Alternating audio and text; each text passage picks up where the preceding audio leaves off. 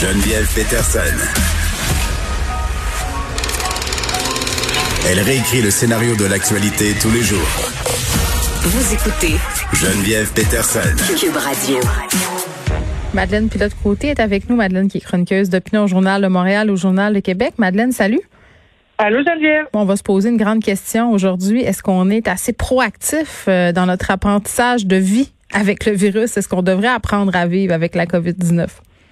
Telle est la question. Certains vont dire oui, certains vont dire non, mais il y a une, une étude intéressante, Geneviève, qui a été faite à Amsterdam ce samedi. Dans le fond, c'est 1300 participants qui, euh, qui sont allés danser au Zygodome. Le Zygodome, c'est la plus grande place où danser à Amsterdam. Puis, c'est une étude euh, en, en partenariat avec le gouvernement. Le but, c'était vraiment de, de voir euh, si les données récoltées à ce moment-là euh, pouvaient euh, permettre de dire bon, on rouvre les bars, on rouvre les clubs, parce que bon, la, la vie, euh, le nightlife, la vie nocturne à Amsterdam puis partout là dans le monde a vraiment pris un coup dur euh, durant la dernière année à cause de la pandémie. Puis ben trouve ça intéressant comme euh, comme étude parce qu'ils peuvent vraiment se baser sur des vraies données. Là, on connaît pas toutes les données. Il y en a quelques-unes qui sont sorties. Comment ça fonctionnait, c'est que euh, les 1300 participants devaient avoir un test négatif 48 heures avant de participer à l'événement, puis devaient faire aussi un test de COVID cinq jours après pour s'assurer qu'il n'y avait pas eu de transmission. Et puis, euh, c'est ça, fait qu'ils vont le faire bientôt, là, comme ça se passait samedi. Oh, mais 48 Fait que- heures, tu peux avoir fait bien des choses en 48 heures, ma chère Madeleine. Hein? Ouais, ça, ça c'est certain, mais bon, quand même, il y avait, il y avait une certaine précaution qui était prise. Puis, ben, il y a eu, j'ai pas lu de nouvelles comme quoi il y avait eu des, des grosses éclosions dans cet événement-là. Puis, il y a eu d'autres, euh, d'autres genres de, de recherches qui ont été faites dans ce sens-là euh, par le gouvernement des des Pays-Bas. Dans le fond, ils ont fait une conférence avec 500 personnes, une conférence d'affaires. Ils ont aussi fait un match de football avec 1200 personnes. Fait que je trouve ça intéressant. là. C'est vraiment de récolter des données. Ça nous donne de euh, l'espoir pour ici, en tout cas. oui, c'est ça. Pour avoir leur juste, parce que la situation est pas si belle aux Pays-Bas. Ils ont à peu près 4500 cas par jour. Au Canada, au Canada, nous, on a comme plus de 2000 cas par jour. Puis le- leur population est, est- est est- il y a moins de gens qui habitent euh, aux Pays-Bas qu'au Canada. Donc, euh, je pense que la situation est quand même moins euh, moins radieuse qu'ici ou moins euh, est pire qu'ici. Mais ce qui est intéressant, c'est que euh, dans l'étude qu'ils ont faite avec les 1300 personnes qui sont allées clubber de 15h à 21h samedi, c'est qu'ils ont divisé en deux en groupes de 250 personnes. Puis dans chaque groupe, il y avait des règles différentes. Euh, Par exemple, un groupe qui devait toujours garder le masque, un autre qui devait garder le masque seulement quand il se déplaçait, un autre euh, auquel on a donné des, des drinks, euh, des boissons fluorescentes pour vraiment mesurer l'impact de la salive euh, des postillons, on les encourageait à chanter, à crier. Ah, moi, j'aurais aimé ça être dans celui-là, dans ce groupe-là, où il n'y avait pas de masque, puis on pouvait postillonner sur les gens. Plus de risques, mais au moins on, on, on pouvait savoir qui euh, avait reçu un postillon dans l'œil ou euh, proche de la bouche parce que Est-ce que les rapprochements étaient autorisés dans ce groupe-là? euh, il y a rien qui, qui, est ça dans l'article que j'ai lu, mais euh, il y en a sûrement eu. Là, le monde a dû quand même virer fou. là. Le monde a dû Frencher tempête. Ah, Ils sont ressortis avec la bouche jaune fluo. Oui, c'est ça, parce que les, les rassemblements de plus de 100 personnes, ça fait un an qu'ils sont interdits aux Pays-Bas, puis on sent vraiment que, que la population a vraiment hâte de, de retrouver cette vie nocturne-là, puis, puis d'aller danser.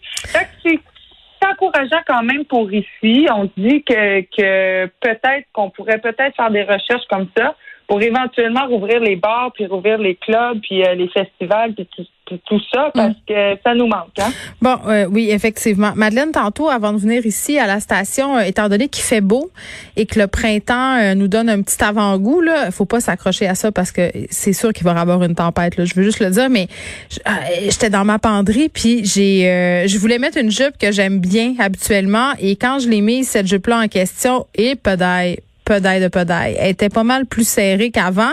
Euh, puis là, je suis pas en train de dire que c'est mal, euh, puis d'être grossophobe. C'est juste que j'ai constaté euh, le résultat direct de mon mangeage pandémique. Moi, j'ai- mangé pendant la pandémie quand même beaucoup, puis je pense que c'est le cas de bien des gens.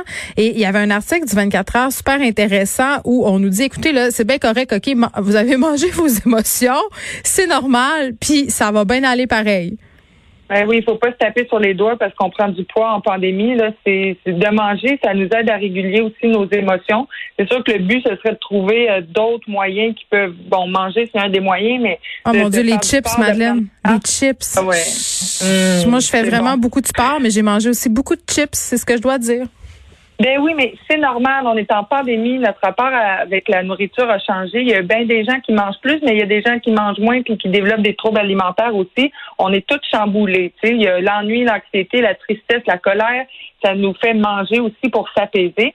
Puis, ben, ce que la docteure Jeannick Coutu nous dit dans l'article du 24 heures, c'est une psychologue, elle dit que c'est normal d'avoir une relation d'amour-haine avec le garde-manger, surtout en, en, pandémie. Puis ah, mais attends, ça, ça, ben, j'aime pas ça, moi, quand j'entends quelque chose comme ça, que c'est normal d'avoir une relation amour-haine avec la bouffe. Je pense que ce qui serait normal, euh, c'est d'avoir une relation euh, platonique avec la bouffe. C'est très difficile à arriver là. Je parlais entre autres avec Bernard Lavallée, qui est nutritionniste, qui faisait euh, un peu l'explication de l'alimentation intuitive. C'est parce qu'on devrait arrêter de démoniser ou de ou de rendre quasiment divin certains aliments. sais, on devrait juste manger ce qu'on a envie quand on a envie, mais c'est excessivement compliqué parce que oui, on a une relation émotive avec la bouffe. Mm ben, en pandémie, surtout, je parle de, de relations amoureuses qui seraient comme normales, en gros guillemets, en pandémie, parce que la, la, la situation est, pas normale en pandémie. Fait que d'avoir des, des réactions qui, dans notre rapport à la nourriture, qui sont pas normales non plus, mais ça a quoi de normal. Je sais pas si vous comprenez. Oui, je comprends, je comprends mieux, oui. mais c'est ça que je veux dire. Fait oui, il faut apprendre à gérer, mais il faut pas se sentir mal de ça non plus. Fait que, toute l'énergie qu'on dépense, c'est ça que la docteure a dit, c'est toute l'énergie qu'on dépense à essayer de se restreindre, à se sentir mal d'avoir trop mangé, ben, on devrait peut-être l'investir dans d'autres choses, genre faire du sport, pas nécessairement pour maigrir, mais juste pour euh, pour euh, se, changer les idées. Sinon, euh, de d'aller prendre une marche, d'appeler un ami, de faire de la respiration, d'aller lire des livres. On peut lire des livres. Lire des livres. Écrire. Moi, j'écris chaque matin, Geneviève, euh, puis je, pendant ce temps-là, je, je mange pas de 800 croissants. Attends, parce que, quand tu fais du télétravail, pour vrai, là, euh, tu fais des allers-retours entre ton bureau, le frigidaire puis le garde-manger. Ben oui, puis c'est vraiment euh, accessible. Tu sais, quand on se déplace pour aller à job, en déplacement, euh, à job, euh, il y a, c'est rare qu'un garde-manger super garni où on peut servir comme on veut. On est moins occupé, tu sais, on est plus à la maison. Fait que c'est sûr que d'ouvrir la porte du garde-manger quand on s'ennuie, d'ouvrir la porte du frigo, c'est plus facilement. Encore une fois, faut pas culpabiliser avec ça. C'est normal de prendre du poids. Je suis sûre que vous l'avez remarqué dans votre entourage chez les, les gens aussi. Là, on, les gens prennent du poids. Puis moi, je trouve que ça, ça te quoi de beau parce que tu sais, faut, faut, faut pas se sentir mal nécessairement de prendre du poids, puis on est on est tout aussi beau là. Ben, t'as raison. Euh, puis là, euh, je te parlais de télétravail. Il y a bien des gens qui sont plus capables du télétravail pour plein de raisons. Puis il y a une tendance sur TikTok, les métiers manuels, ont la cote. Oui, vraiment. Il y, a, il y, a, des jeunes euh, Québécois qui sont qui deviennent populaires sur TikTok. Il y a Alexis Barrette qui a 23 ans, il habite à Témiscamingue. Puis lui, il dit qu'il fait de la mécanique pour le monde. Fait qu'il montre euh, ce qu'il fait en carrosserie, en, en, serpenterie. En tout cas, il fait de tout. Puis il montre vraiment comment les moteurs fonctionnent, euh, comment il fait le nettoyage la transmission. ça intéresse vraiment les gens. Là. Il y a 11 000 abonnés sur TikTok.